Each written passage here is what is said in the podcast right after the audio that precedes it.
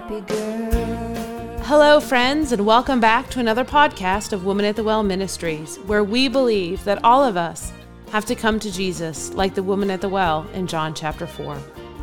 Our highest priority is making God real in your life. Whether you are listening in our app, in your favorite podcasting app, or on our website at watwm.org, we invite you to sit down with us as we look to the scriptures to learn more about God and to strengthen your daily walk with Jesus Christ. Living life for Christ. She's a happy girl.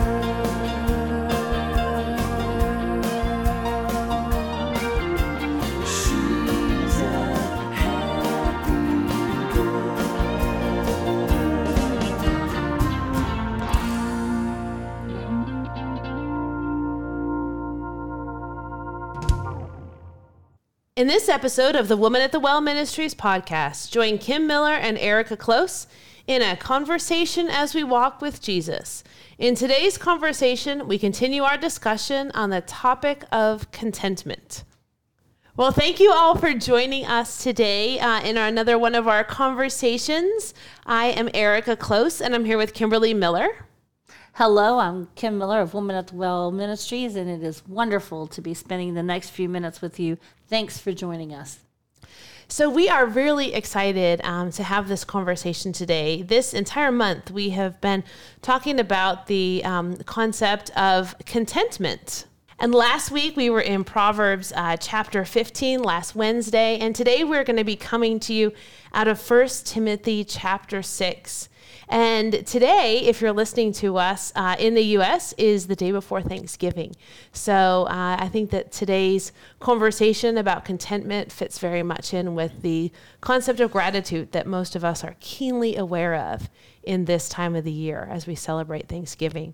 So as we get started, I'm going to ask Kim if she would read us our passage out of 1 Timothy 6. Beginning in verse 6 and concluding in verse 11. But godliness with contentment is great gain. For we brought nothing into this world, and it is certain we can carry nothing out. And having food and raiment, let us be therewith content. But they that will be rich fall into temptation and a snare, and into many foolish and hurtful lusts, which drown men in destruction and perdition. For the love of money is the root of all evil, which while some coveted after, they have erred from the faith, and pierced themselves through with many sorrows. But thou, O man of God, flee these things, and follow after righteousness, godliness, faith, love, patience, meekness. There are so many lessons in this passage to unpack about contentment, but let's just start at the beginning. Verse 6 But godliness with contentment is great gain. When we think about great gain and about having much, the most we can ever have is godliness right? The godliness and the holiness and the relationship with the Lord that we can possess through a personal relationship with Him is greater than anything that we could gain ever on this world from this world. I think also that the truth of this statement is that godliness brings contentment, and that's the great gain. When you are content with the path that God has you on, and you are content to know that He never leaves you nor forsakes you, so you can't be lonely. When you are content to know that He is going to produce for you and provide for you everything that you need, then there is a peace that comes with that. And contentment is simply being in a state of peace. And that's a great gain because when we learn to be content with God's will, and we learn to trust that His way is better than our way. When we truly love Him with our whole mind, our heart, our soul, and our being, then we are fully trusting in who He is and what He has for us. And that will naturally result in a state of absolute satisfaction and contentment. And I think it's important that you use the word satisfaction there because if we're satisfied, we're not out looking for something else. And he says, if you delight yourself in the Lord, he will give you the desires of your heart, which is satisfy you. And it's a wonderful way how that just dovetails into each other because when we are trusting God and loving Him and believing that He has our best interests at heart, then as we begin to delight in the things that He is producing in our path and the, the words and the and the commandments that He gives us, and we love His relationship that we have with Him, and we are just so delighted to be in His presence. When that happens, things that we want change the closer we get to God, the further we are from the world. And the closer we are to God, the more of the world that just drops off like fetters and chains. And as a result of that, when we delight in Him, He does give us the desires because our desires become more in alignment with what God wants us to do and be. I love that. I love when you talked about your wants dropping off. You know, I was at a conference for work this week and heard a speaker that was talking about satisfaction. And he talked about a ratio between needs and wants. And he said that one of the most important things that can lead us to live a more satisfied life was to have a wants management strategy. And when he said that, all I could think was, Jesus is my wants management strategy because when I am content and satisfied with Him, I can be content and satisfied with all the other aspects of my life. Right? I, I won't be out wanting to find satisfaction in new clothes, in a different house, in a different paint color, in, um, you know, a different car, you know, whatever it is, all the things the world can say will give us satisfaction. But when I'm content in Him, I won't be looking for those things. And as you said, when we're content in Him, He will give us, right, the desires of our hearts. So those things that are really the important things will naturally come to us through Him. I love how you say that Jesus is the strategy for your want management. Then the Holy Spirit must be the director for how to implement it. Oh, I love that. Oh, that's really that's really neat. I love that. That's a, it's such a it was it was a good thought for me, and I was thankful to be sitting there in that audience with Jesus, listening with a lens of Jesus. Amen. So this passage goes on, and it it talks in verse seven about how he brought nothing into this world, and we're not taking anything with us. And I'm certain we all, you know, understand um, that that concept but I love verse 8 and having food and raiment, let us therewith be content. And I think that that verse is just very much in total antithesis to what our world would have us to look for. Right. You know, it's never just our basic needs. The world's message is that we can only be content with more.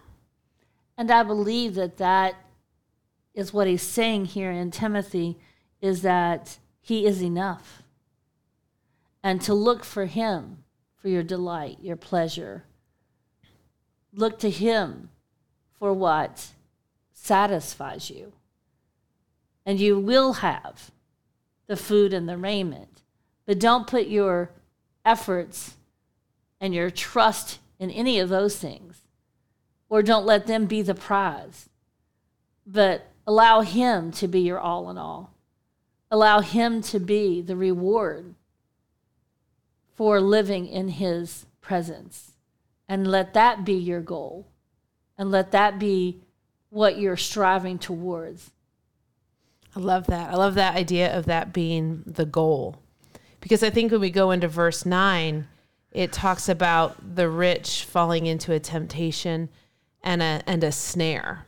And I think and the next verse talks about the love of money is the root of all evil. And I think that, you know, oftentimes we see that when more money is available, we make we can make poorer choices, right? And we can when more money is available, there is a tremendous temptation to depend upon the money. And the other issue you have with that, if money is your measuring stick, then the the level has to continually increase because unfortunately we live in a world where the value of money decreases yearly. So what you could buy for $10 today, next year will take you more than that. In some instances, it can take you 50% more than that. But in Jesus, there is no change. He gives you all of Him from the very beginning. And you can trust the value of His mercy, His grace, and His blessing to never change. And you don't have to keep wanting more and more. We want more and more of Him because we, we get all of Him, but He doesn't get all of us until we just allow Him to enter into our hearts.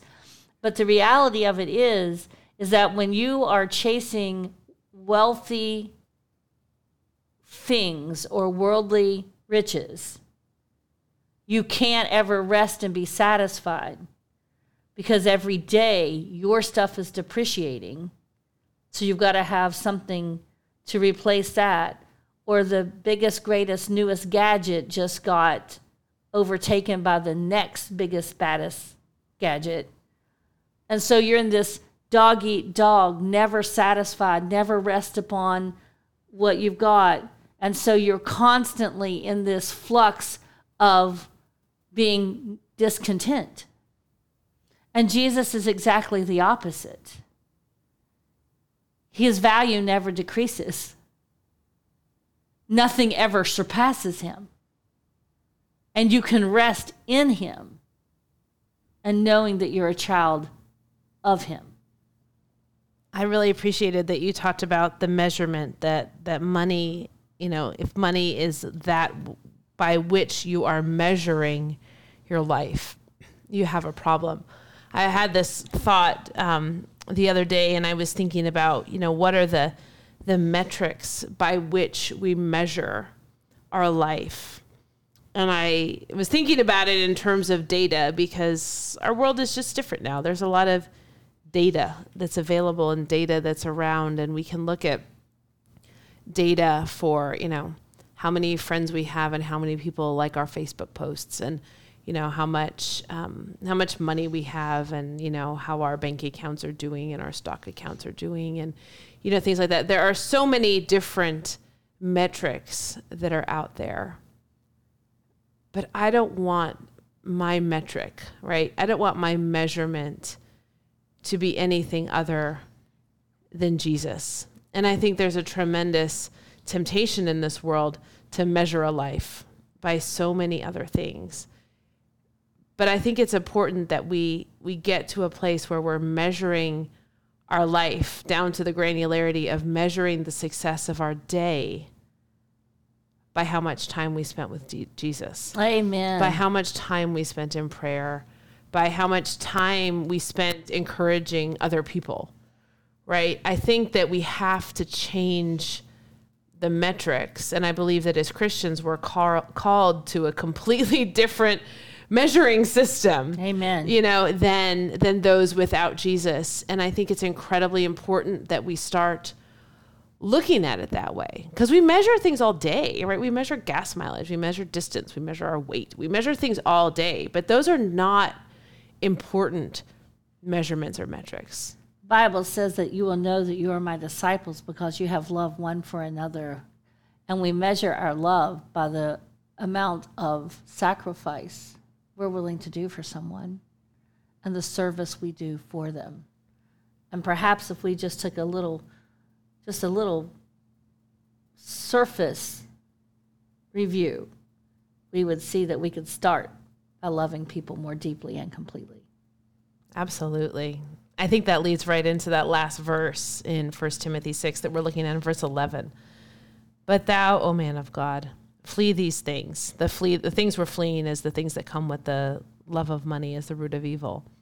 So but thou, O man of God, flee these things and follow after righteousness, godliness, faith, love, patience, and meekness. Those are good metrics. Amen. I love that he says, flee those things. And I believe that's anything that's worldly, anything that's not of God. And we fill our lives so much with so many things. And sometimes the things that we feel are blessings to us are hindrances because they get in the way of us perhaps really serving the Lord. And I say that, like, for instance, anybody who knows me knows how much I love sports. But there are some times that sports will battle because I'm supposed to be in the church uh, at a certain time and the biggest match is on. Um, and the Lord has certainly defeated those battles in my heart and mind. But what I'm saying is, you know, having those things that are wonderful can also be stumbling blocks. And we have to allow God to manage our wants. Mm-hmm. Because just there's nothing wrong with the sport. It's just where does it fit in my hierarchy and prioritization of my walk? And that is, I believe, a tool of the devil. He takes innocent things and perverts them and we allow him because we have the wrong strategist dictating our life. I love that thought, Erika. And I've loved this verse. It's been a great verse, and I'm really going to think about this Holy Spirit as the strategist for my want management strategy, with Jesus being the strategy.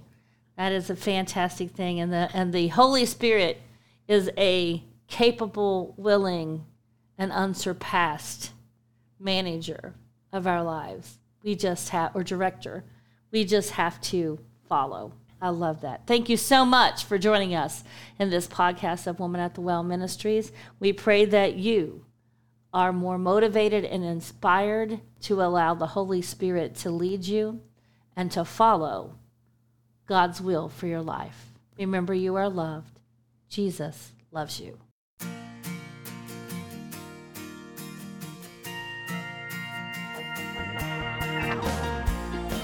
Thank you for joining us in today's podcast.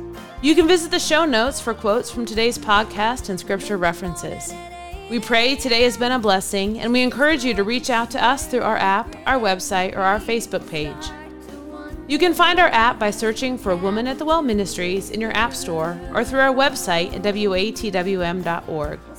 We're on Facebook at facebook.com slash watwm.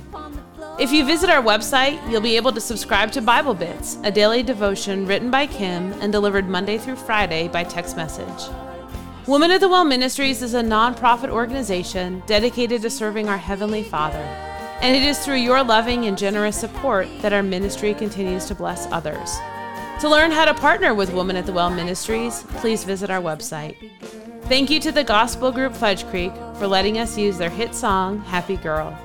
We greatly appreciate your prayers. We are praying daily for our listeners. Remember that God loves you. You are loved.